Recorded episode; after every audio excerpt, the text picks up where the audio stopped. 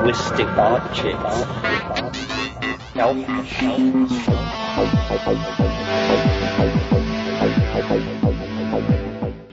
Greetings from Cyberdelic Space. This is Lorenzo, and I'm your host here in the Psychedelic Salon. And although I still haven't quite recovered from a weekend of camping and music at the Symbiosis Gathering, I wanted to get this podcast out to you mainly because I couldn't wait to hear the talk myself. Uh, because in it, Terence precisely defines what he means by the end of history. And uh, I've been waiting for that for a while. But before I tell you uh, a little more about this talk, I first would like to thank Colin F., Kenneth R., and Mark C. for their uh, generous donations to the salon. I know that I say this every week, but I also think about it every day, and uh, that is the fact of how incredible it is that people like Colin and Kenneth and Mark and all of the other saloners who have sent in financial donations, uh, created and printed flyers about the salon, or linked to us on their own blogs and websites, and uh, even when you just tell a friend about the salon. All of those things are what is helping our worldwide psychedelic community establish deeper roots in the cultures in which we now find ourselves getting the word out. It's important work, I believe, and uh, you too are most definitely a part of this exciting adventure we so casually call our lives. Okay, enough philosophizing. Uh, let's get on with the show. Now, as you already know, we are about to hear once again from Terence McKenna. And this recording comes to us through Bruce Damer, who had it sent to him by a friend who had recorded it from the radio and uh, sent it to Bruce because this interview was given shortly after the virtual reality session that uh, uh, Bruce did for a McKenna workshop, uh, and it was facilitated over at Terence's house in Hawaii. And by the way, you can see several photos of what went on behind the scenes at that uh, VR session. Uh, I posted some of those along with the program notes for several other McKenna podcasts, and I'll try to find uh, another new image or two to post with the notes for today's program. What we are now going to hear is a March 1999 appearance by Terence McKenna on Michael Krasny's Forum, which is a show on the NPR station KQED. And so I want to thank Michael, KQED, Bruce Damer, and uh, the unnamed person who actually made the recording and sent it to Bruce. Without uh, all of you, these words of wisdom from the Bard McKenna might have been lost forever. But such is not the case, and uh, now that you have already turned on your MP3 player, let's uh, tune in to the mind of McKenna and uh, drop out of the default world for the next hour. Now, here is Michael Krasny to get things rolling. We uh, always enjoy having Terence with us to talk about all kinds of things. Welcome to the program. Good morning. Pleasure to be with you.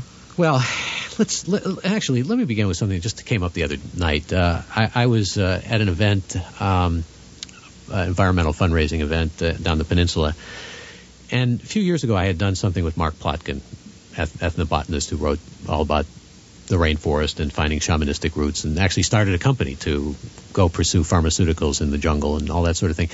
Somebody said to me, you know, Mark Plotkin's uh, shaman pharmaceuticals has gone belly up, and I hadn't known that. And suddenly I started reflecting on that, that maybe it might have something to do with all these inflated expectations about the medicinal power of plants that Americans have perhaps bought into too strong. Is that uh, do you think operative here? Oh, well, my brother worked for Shaman Pharmaceuticals for a while. I'm not sure it's accurate to call it Mark Plotkin's company. We're probably sending several people through the roof.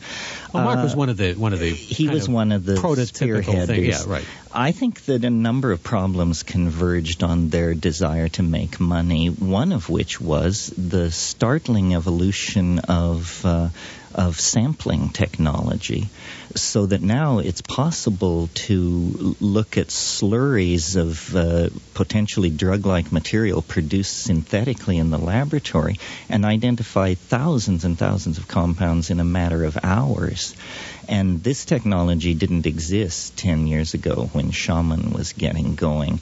So uh, another company put out of business by technology? exactly, not keeping up with what the other guy was doing. But has there been, in your judgment, maybe a bit of, of over zeal with respect to the press and the inflated expectations about what can be done for all? I mean, the, the notion that there are panaceas out there, uh, cures to AIDS, etc. We just haven't found them, the right plants? Well, I think you have to understand if you're talking to tribal people and they tell you that they have a plant that causes visions, they're probably right. But if they tell you they have a plant which cures diabetes, diabetes is a, set of syndromes defined by modern medical science. How can uh, Aboriginal people have those kinds of insights into physiological functioning? So the search for psychoactive drugs was very successful based on interviewing Aboriginal people. But the search for drugs uh, applicable to other areas of modern medicine, I think target based drug design is much more effective. Well, I kept thinking about. I kept thinking that we have our language is very revealing. We have notions of magic mushrooms, and we t- talk medicinally about magic bullets and, and th- I mean, what what you've been in quest of in some respects is this magic. I mean, that's what you've been looking for in a way, hasn't it? Well, if you're looking for magical psychoactive plants, uh, nature is full of them. In every environment, in every ecosystem, there are plants that either singly or in combination with nearby plants will deliver powerful mind altering uh, experiences. Naturally, the jungles are most rich because the jungles are most species rich in plants generally generally. Uh, but the chemistry of plants seems to have a place in it for the production of compounds which are very active in mammalian nervous systems. And of course, that includes ourselves. Still much to be discovered in that whole realm? Uh, much to be discovered in terms of uh, sites of activity, characterization of receptors, uh, cross indexing the effects of various drugs. Uh, as an example of new discoveries, uh, Salvia divinorum is a Mexican mint plant that has been discovered to have a compound in it, uh, microgram for microgram, as powerful as LSD, uh, completely disorientingly psychedelic. This is not a plant that has been made illegal or scheduled, and the compound, when studied, revealed itself to be from a chemical family never known to contain psychoactive uh, substances. So the analytical tools are getting more subtle. The ability to detect nanogram amounts of material is now standard. And as it were, we're going back through the tailings and getting the gold out that was overlooked by uh, cruder methods used in the past. You've never really, uh, particularly in recent history, advocated illegal drug use, right? You mean uh, somehow protesting the current legal situation? Or suggesting or countenancing in some way that those who want these kinds of experience should avail themselves of them in defiance of the law? No, I've always had the political attitude that uh, this was not something that you wanted to turn into a mass movement. I came up through the 60s and saw the fallacy of that. I think if people want to pursue these experiences, they can go to countries where they're available or they can grow these plants. And for example, this plant I just mentioned, Salvia divinorum, there is no more powerful psychedelic and there is no more legal object in all of nature. This is as legal as lawn cuttings.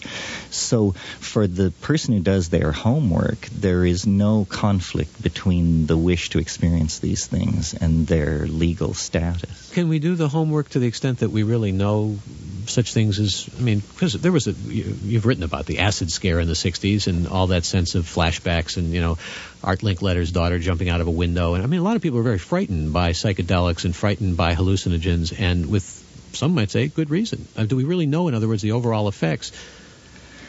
Well, Tim Leary once said, he said, LSD is a psychoactive compound that occasionally causes psychotic behavior in people who haven't taken it. And uh, this occurs quite often. Drugs often have more effect on the people who don't take them than on the people who do take them. Uh, drugs They are. have to begin somewhere, though. Although you've said science fiction is the gateway drug, right? I, I believe science fiction is the gateway drug. Paleontology for seven year olds is also a serious gateway drug. Uh, I think that society, rather than dealing with this as it should, has dealt with it with the heavy hand of the courts and the prisons, when what we should be doing is educating ourselves and our children. Uh, drugs are here to stay. They're a part of postmodern life. There will be more and more of them. Wherever they are illegal, they will spawn criminal syndicalism. We need to sit down with our children and explain to them how you take drugs, how you evaluate their effect on you, how you make decisions uh, absent social pressure and hype, and how you come to terms with this particular aspect of modern life. In Most parents would just want to steer their children away from drugs altogether, though, I would think. Well, but that sends a message that these things are bad, and then, of course, indiscriminately, children will involve themselves in these things, and uh, the results are are not uh, happy. N- knowledge is the only way to come to terms with this. It's a bit like sexuality. The battle for sex education is, I suppose, more or less won now, but that was a huge issue as I was growing up. Now, drugs. Uh, the response is the hammer of imprisonment. And yet, as I said, the number of drugs, the opportunities to take drugs, endlessly proliferate. If we don't educate people, we are going to produce uh, a continuous supply of victims for the courts and the prisons to make their grist. Some might argue that sex uh, education has only marginally affected, and perhaps because of our culture, the the problem of sexual excess and I suppose what could come under categories of, of uh, misuse of sexuality or abuse of sexuality have been, if anything, exacerbated through the years. Well, I suppose it's uh, absent statistics. It's everybody's uh, opinion. I certainly think people are having more and better sex than they were having in the 50s. Terence McKenna, our guest, and uh, we're going to talk to him, as I said, about a whole range of things here. Um, you know, when you um, you've always struck me, and you struck many people, and you describe yourself as a very rational man, and you certainly are um, an omnivorous thinker, reader, scholar, and so forth. And yet, sometimes when you talk about some things that you have talked about, uh, aliens, UFOs, intergalactic stuff, and so forth, um, it makes rational, skeptical people's skin begin to, you know, percolate in many ways. Um, what do you say to that kind of response?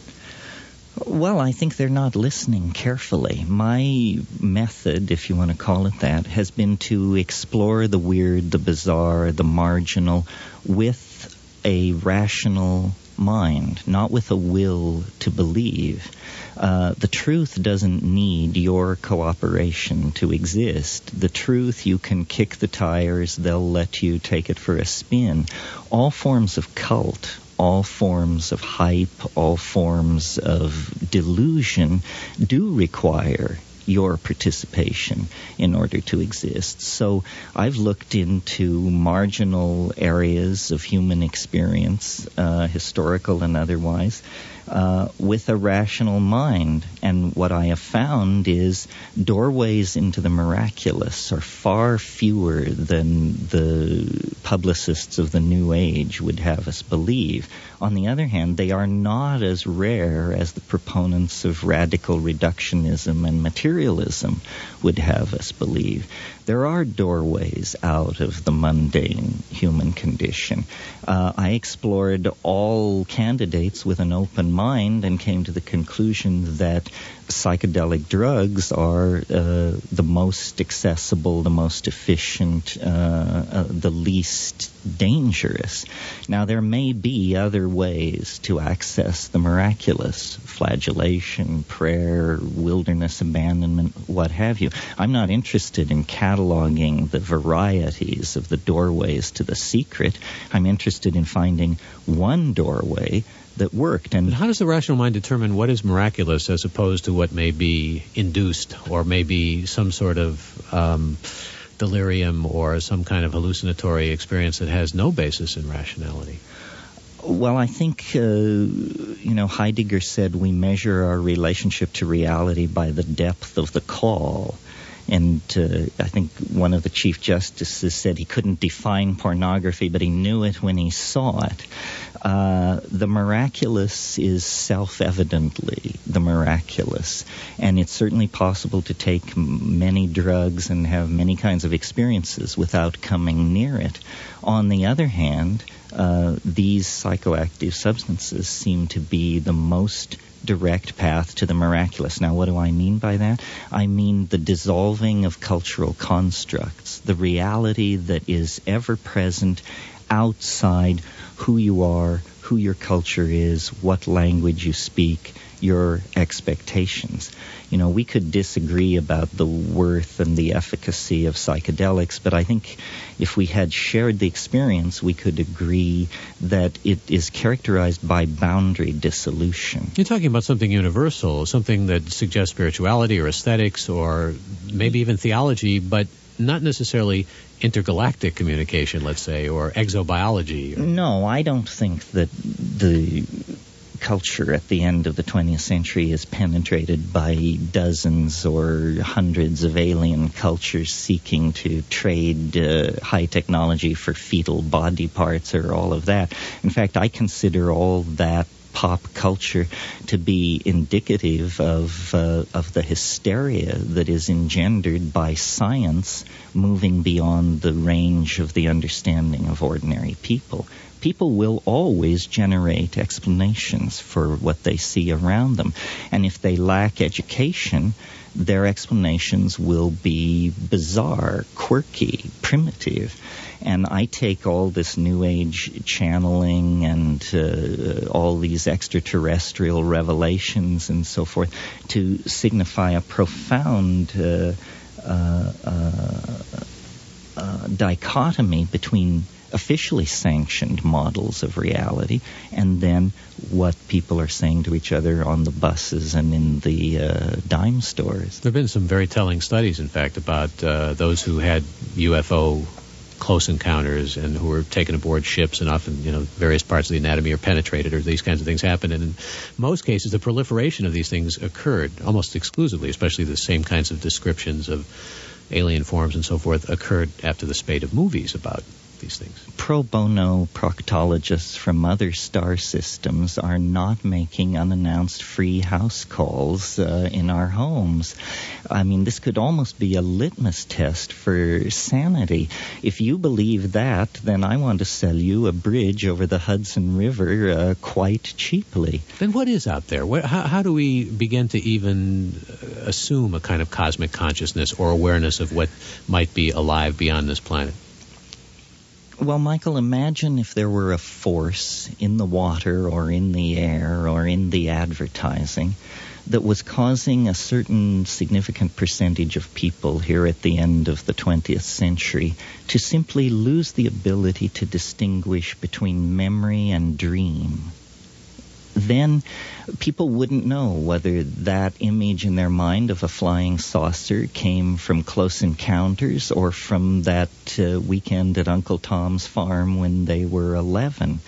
And I think something like this is happening. We, as tribal people with Aboriginal roots, are set up to handle about 10 stories and one long epic poem uh, intellectually, the machinery of our brains. And yet modern media has exposed each of us to thousands of movies, hundreds of thousands of sitcoms, uh, endless clips of film and audio data. And I think people uh, are losing the ability to distinguish their own past from a kind of media created collective past that has more the character of the Jungian unconscious about it than it has the character of the warm and friendly world. I mean, a collective physics. filmic unconscious? Or yes, a kind of collective dream on which we draw, and out of it comes the Bigfoot uh, the flying saucers, the proctologists from nearby star systems, and uh, people who have not been trained to deconstruct data or think rationally are completely victim of these media spread meme like viruses that distort ordinary thinking, balkanize epistemology, and make social and political consensus on anything that much harder to reach. Just reminded me of a Doug Rushkoff's uh, work we were talking about before we went on the air, and the, and the uh, allusion to memes. I wanted to allude to something else, and that is the 1971 trip that you made to South America, and you were out. It's been written about a number of times with, with your brother, uh, and uh, your brother experienced, as a result of ingesting a plant, uh, a, a, hearing a conversation his mother had on the telephone, your mother had on the telephone in 1953. And you can correct me in the details of this, but Dizzy Dean was and the, uh, uh, pitching a game that was being broadcast on the radio. He could hear all this, He believed he could hear all this, and at the same time, he um, was a three-year-old at the time. Um, now, presumably, your mother would have remembered this, or maybe not, if it actually happened. But this is the realm we're talking about. Your brother said it was all inner. He thought, but this realm between dream and memory and the indecipherability of the two? Well, it is certainly true that in the presence of certain forms of schizophrenia, uh, ordinary reality seems to dissolve into a stew of coincidences, laden facts, uh, side glances uh, from reality, if you will. Uh, I I think that time and space is generally pretty firm but that there are conditions, and it always seems to have to do with perturbation of mental states, whether achieved through some yogic or quasi religious technique or through the use of drugs. But when we perturb our mental machinery, time and space comes apart and reweaves itself in unexpected ways. To me, this is not surprising because it seems to me we obviously create time and space. These are mental constructs. They're not given from Mount Sinai. They're conventions that the animal body brings together in order to organize data about its place uh, in the world. And to or- uh, borrow a little from Cartesian thought, I think time and space, therefore time and space exist? Something like that, absolutely. The world is made of language, Michael. That's the insight of, of psychedelics. Uh, what we expect to see, we see. What we say is there, is there. And uh, this is a this is really what the 20th century has contributed to philosophy. I think the understanding that language is primary. Concepts like space, time, matter, energy. These are culture-bound, linguistically defined uh, concepts. What is primary is the word. And it's very interesting to me that this psychedelic insight is restated by the cyber revolution, which says it a different, slightly differently. It says the world is code. Everything is code. Your DNA creates you at, at as uh, its code unfolds.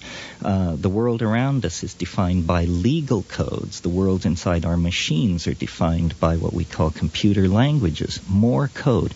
Code is the primary uh, reality. And in ordinary experience, code is language. Now, this creates opportunities for relativism. It, it, it creates opportunities for all kinds of dangerous and sloppy thinking.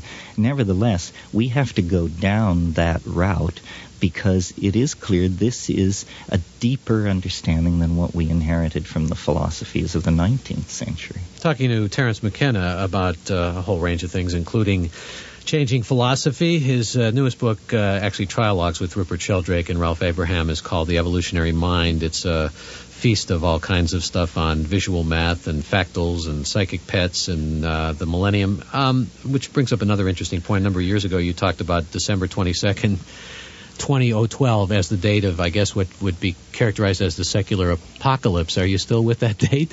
Yes, it's nice now to have it all to myself since everyone's rushing the gun and piled Y2K on to right. Y2K. Yeah. I was accused of being too uh, crazy and to suppose the world could transform in 2012. Now no one will wait. I represent an extremely conservative position. You're not that concerned about Y2K, then?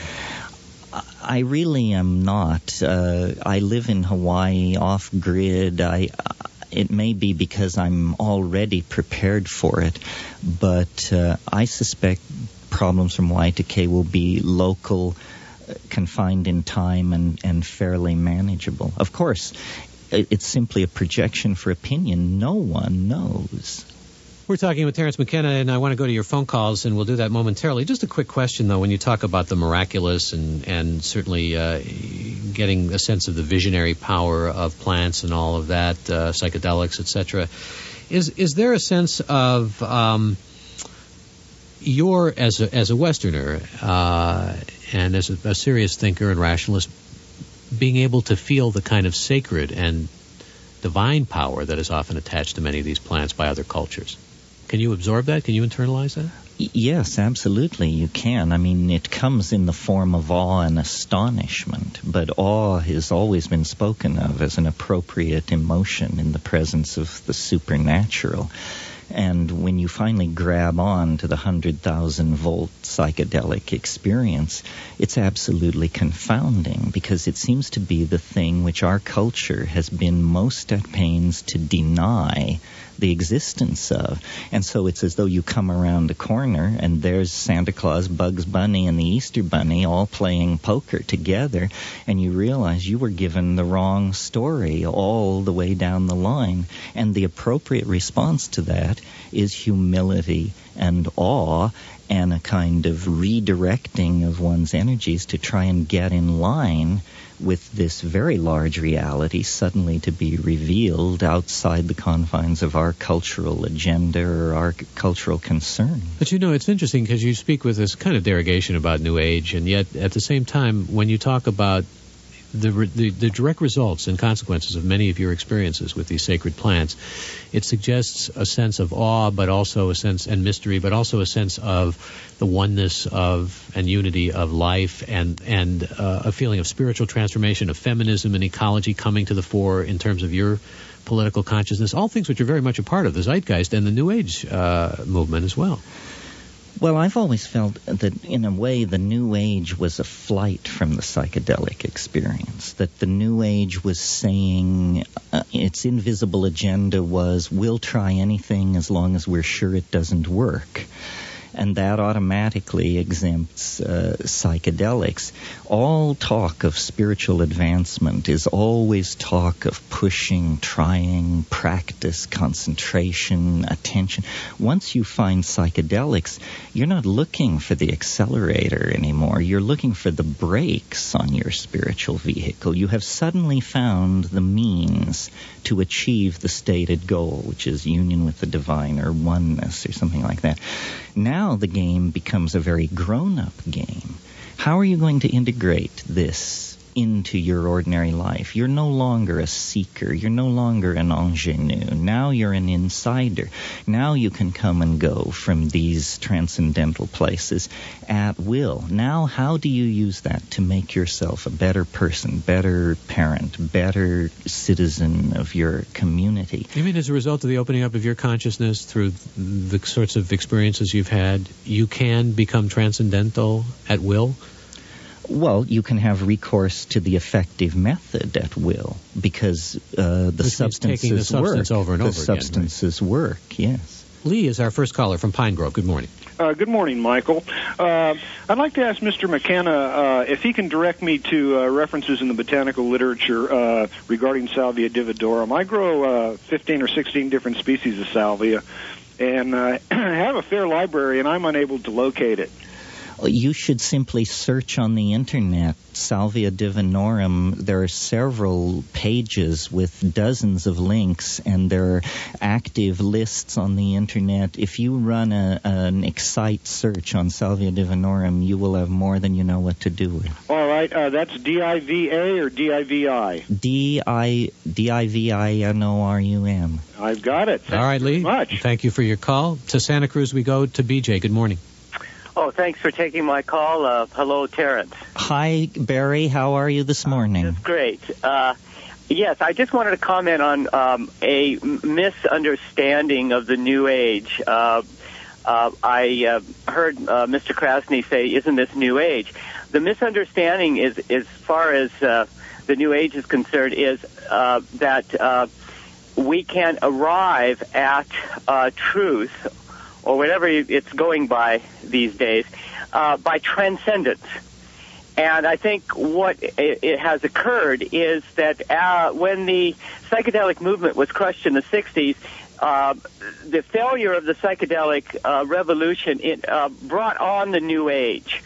Uh, in other words, we repla- replaced vision and imagination with visualiza- visualization and uh, its concomitant techniques, crystals, and all that. It is the New Age stands for really.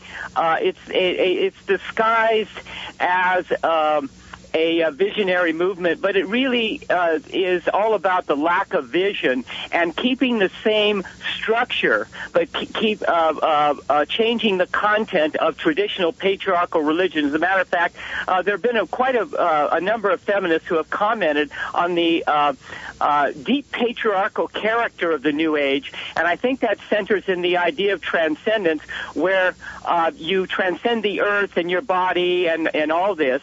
And instead, I think psychedelics brings you um, to the depth uh, ecology vision of the earth, which I think Terence calls Gaia. It brings you to the mind of the earth and not transcending. So um, uh, I think that uh, we we need uh, a, a real alternative. Uh, to the New Age, and I think Terence is quite right metaphorically because Terence rejected uh, going up uh, to the high Himalayas, uh, and he instead went down south to the depths of the Amazon. And I think that is a signal of the way to go. It the the, the new go south, young man. Huh? All right, BJ, th- thank you for that call. I mean, it's an important distinction he's making here, at least as he sees uh, the differences between New Age and what Terence McKenna is all about. Let me get more of your calls on. In the meantime, Chris from Inverness is next. Yes, up. yes, Terence. I was intrigued by your emphasis on language. It's long seemed to to me, and I'm, I'm sure it's not an original thought that that a lot of the uh, of uh, this quote spiritual uh, realm, uh, religions, the I Ching, the uh, tarot, uh, astrology, the UFO thing, all of that are are forms of metaphor for uh, for something that we have coming up or that we're engaging in evolutionarily uh, that our language is uh, to cope with, and I, I and and and express. In other words, and and I, I wonder if the uh, the whole psychedelic thing and your descriptions of the places that you've gone on DMT, I, I wonder to what degree those are metaphoric as a are metaphoric and what kind of metaphor is it? Is it is it a uh, synecdoche? Is it a is it a or is it part for a whole? Is it next to something do you, do you see what I mean? Well, I think I understand what you mean. Uh, as far as reality and its relationship to language is concerned, this is a fundamental split in the Western mind.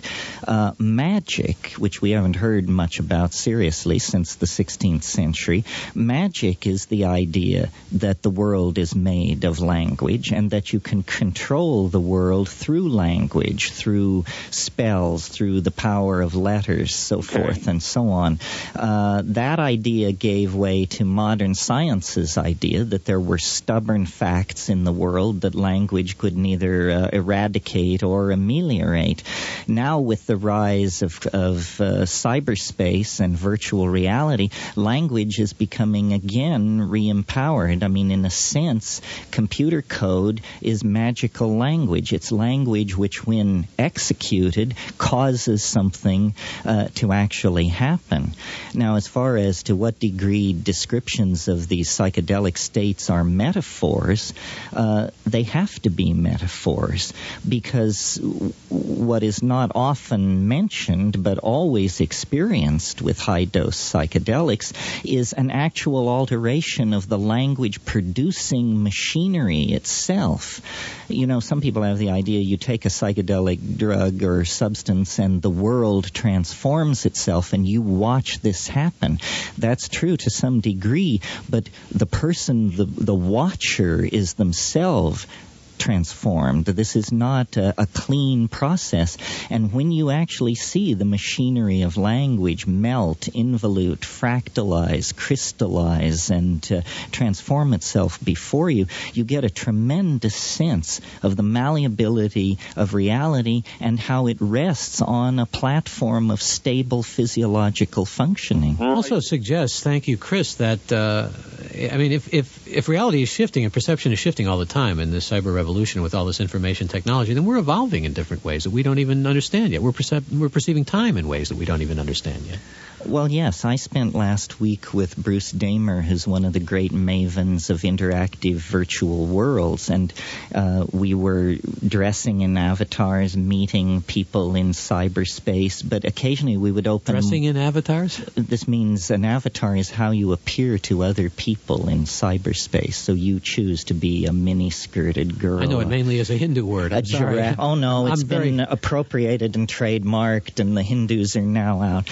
Uh, but anyway, being in your avatar in a virtual world, talking to other people in a virtual world, and then opening several virtual worlds at once on your screen, so you actually have the experience of being in more than one place at one time.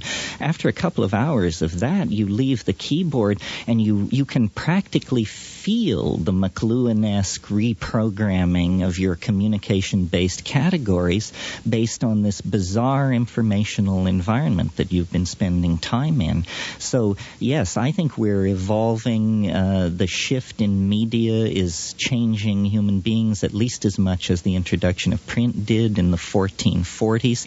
And the good news about all of this is that no one is in control and no one understands enough about it to direct or sculpt it to some secular end. You read Leonard Shlain's book? I did read Leonard You, I mean, he's on this program. You put much credence in that, that the whole nature of our brain is changing, and that's the result of the goddess and feminism becoming more preeminent in our lives and so forth. Well, he, he he worked off uh, an earlier book by Ivan Illich called The Right. ABCdization of Culture, who was also then cribbing from Marshall McLuhan, who talked about how sensory ratios changed cultures. You've got the genealogy and the derivations right, but I mean, do you do you believe the premise? Uh, No, I do believe it. I think uh, print created not only the modern notion of the citizen, it created the modern assembly line, uh, it created uh, all kinds of things which we assume are basic to humanness that are, in fact, artifacts of the technologies accepted by Europe some 400 years ago and then spread throughout the world. and misogyny too.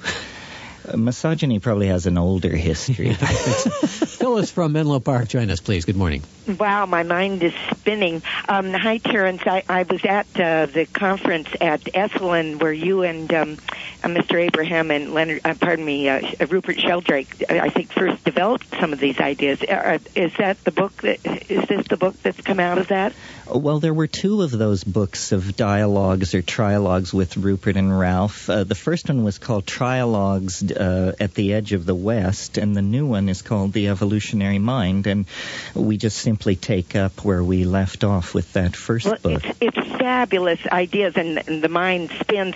Could you explain a little more the uh, the twelve the year 2012, um, uh, uh, what it is you you envision as happening? That Not only the year, Phyllis, we've got the date, December 22nd, Oh, 2012. wow. Yeah. Yeah, well, that's the nice thing about mathematics. If you do it right, there's not much of a fudge factor. Uh, the the idea about 2012 was simply from studying the structure of the I Ching, specifically the uh, structure of the sequence of the hexagrams, way back in the middle 70s.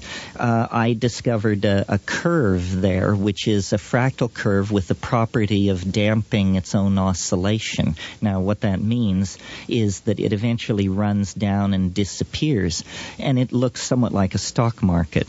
And I discovered that uh, if you went at history with the concept that it was an ebb and flow between two polar forces, which I named habit and novelty, that you could actually get a conformational fit between this abstract mathematical algorithm, this curve, and the vicissitudes of invention, migration, warfare, uh, uh, political advance, and so forth. The factors that All of our uh, global up and downs. ups and Exactly. downs, yeah. Uh, and this was very satisfying to see history so well described by a mathematical algorithm. There was just one minor problem, which was the algorithm predicted that the quality I called novelty would reach infinity. Uh, Uh, in our lifetimes, and when the calculation was finally done. December 22nd, 2012 AD. But what do you think will happen? Are we all going to dissolve into uh, subatomic particles? Well, there are two ways to answer that question. The honest answer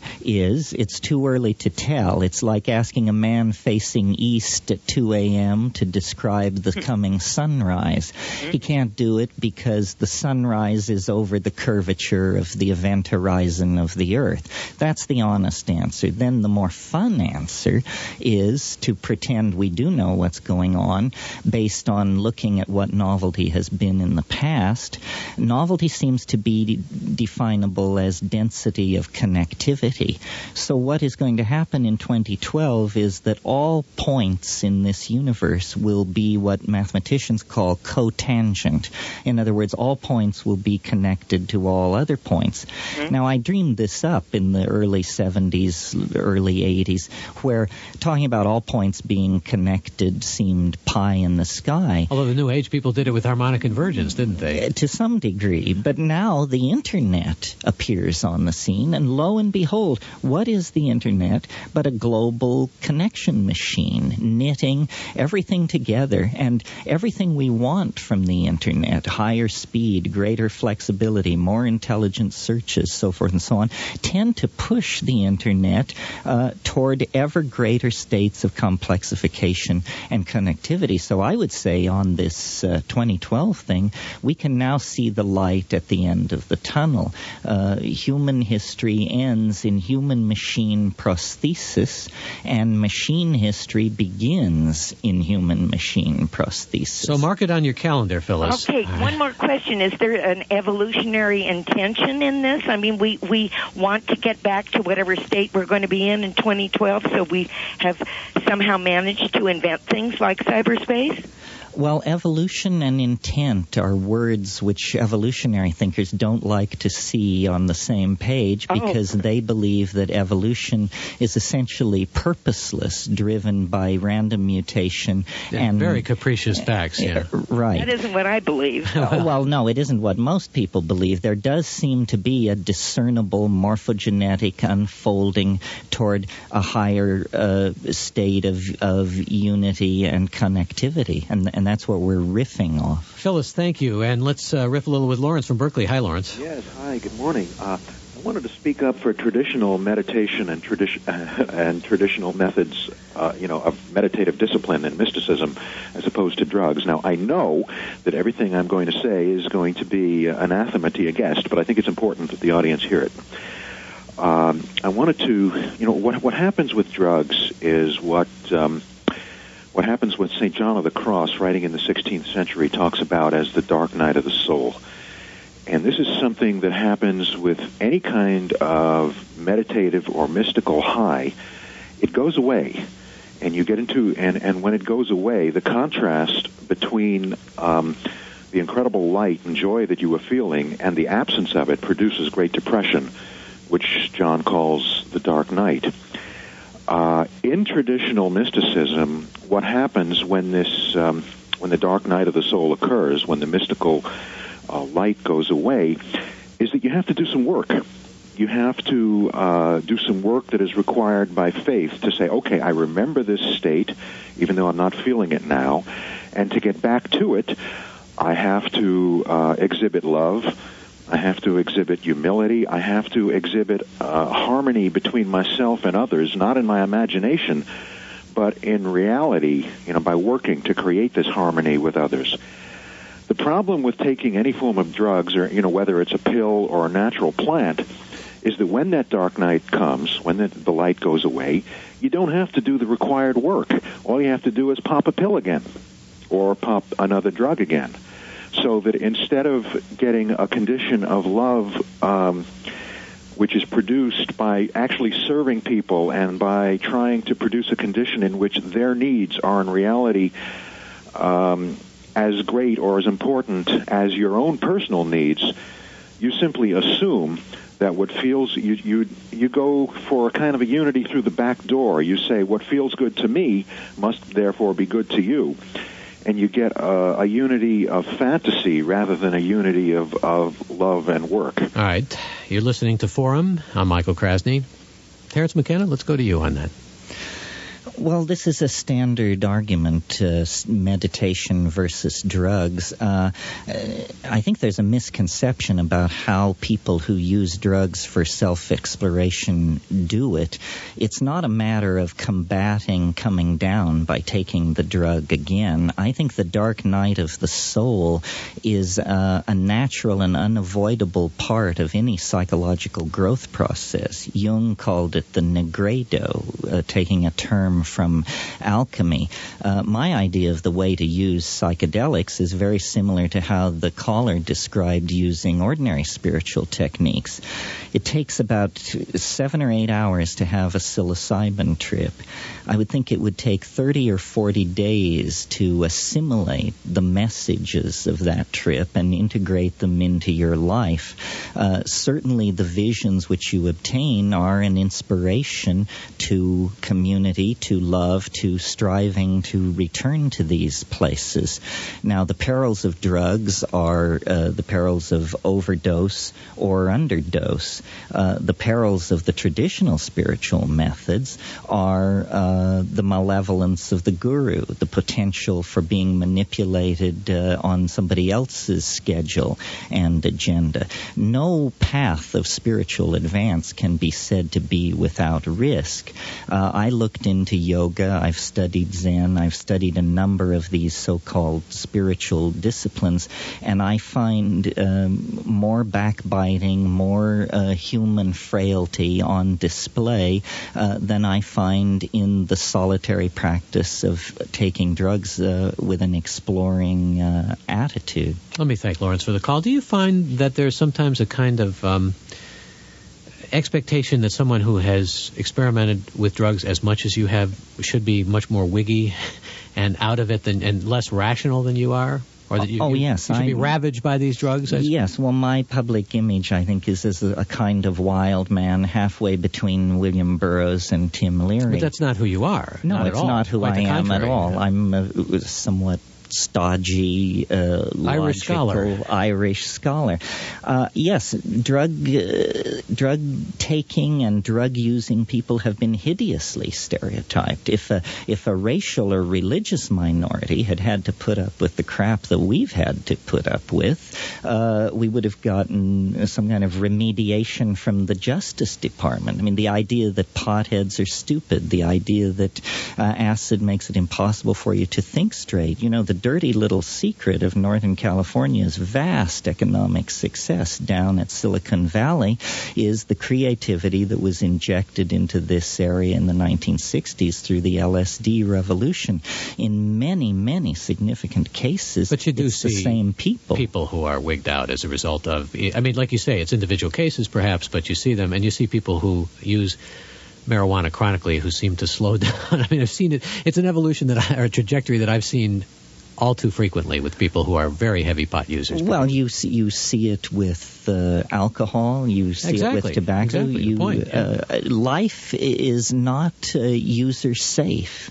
You know, Whitehead said it's the business of the future uh, to be dangerous. On the other hand, it's good to get an education. It's good to know the classics. It's good to be able to do a quadratic equation, and it's very good to understand what LSD is all about. I mean, these are aspects of life you don't want to go to the yawning grave without having been exposed to. Troy is our next caller from Pacific Grove. Good morning. Good morning, Michael. And thank you very much for this. This has been one of the best in a long time.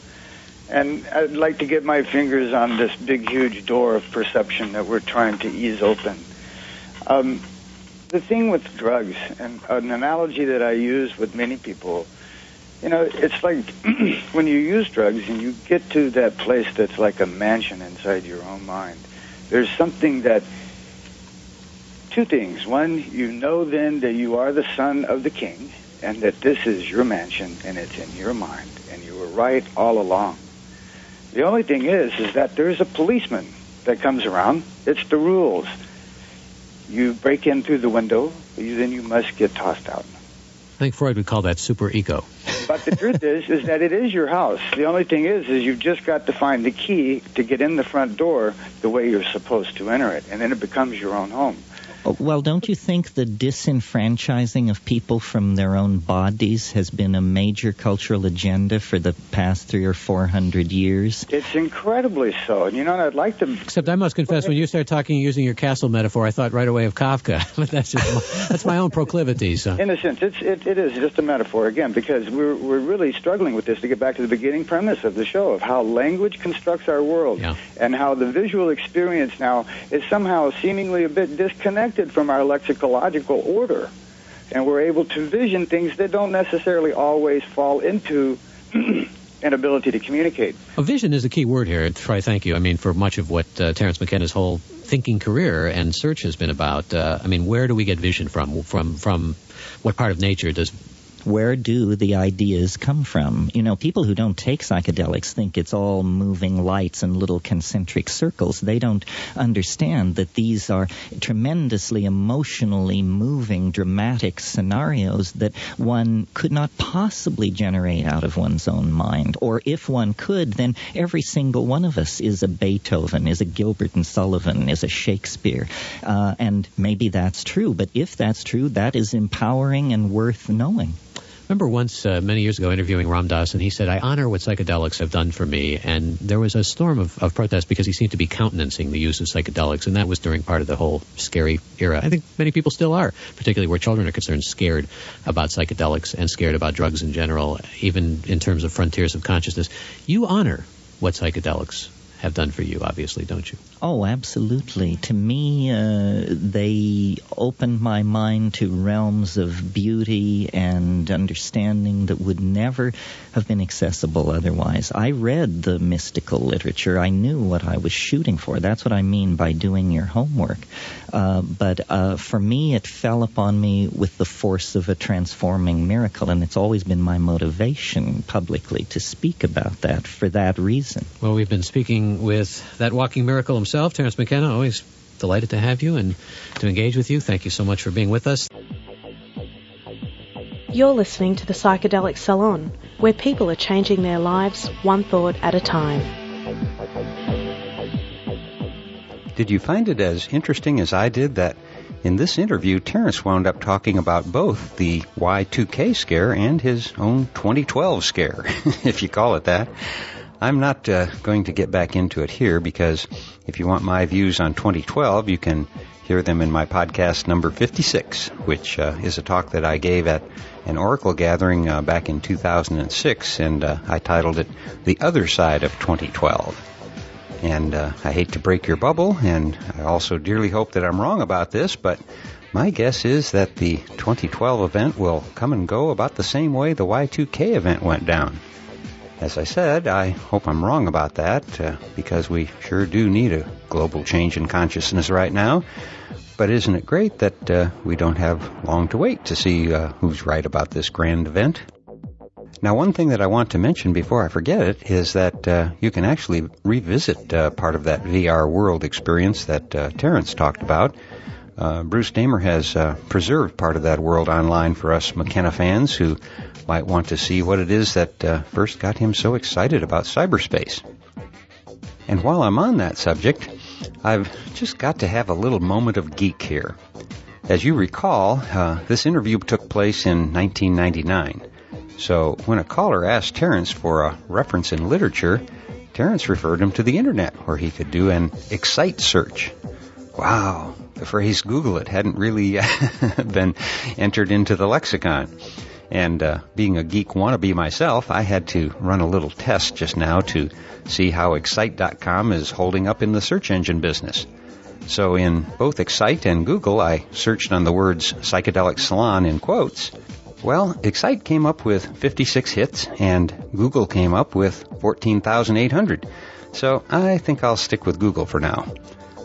But the point that I seem to be dancing around is that uh, it was only about 10 years ago that Google was not yet a major force in the world, and that Terence even had to point out the fact that there was such a thing as the Internet and that there were several pages about Salvia divinorum, and uh, they even had links to other pages. So, of course, I had to do a Google search with Salvia divinorum in quotes, and lo and behold, Terence's several pages about salvia have now blossomed into over 578,000 pages. Now, just stop and think about that for a moment. Only 10 years ago, there were probably less than 100 web pages about salvia, and today there are over a half a million. Do we really need any more convincing that the worldwide psychedelic community is massive? There's some momentum building here, and uh, it's going to eventually become clearly noticeable to even the most ignorant politician among us uh, that the tide has turned. You know, according to the FBI, every 37 seconds somebody is arrested in the United States on a marijuana charge. And since this nutty war against you and me began back in the 60s, over 12 million Americans have served time in jail cells because of their involvement with a plant that grows like a weed all over the world. What's more, well over a third of all the adults in the states have now tried cannabis, and a significant percentage of them still use it. At this sad moment when the legendary Jack Herer lies critically ill, perhaps his dream of the populace shouting the emperor wears no clothes will finally come true.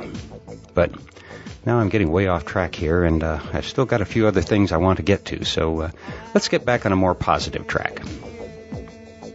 First of all, if you happen to live close to Manhattan or will be close on the 4th of October, there will be a screening of the film Manifesting the Mind, followed by a group discussion with the filmmaker and others involved in the issue.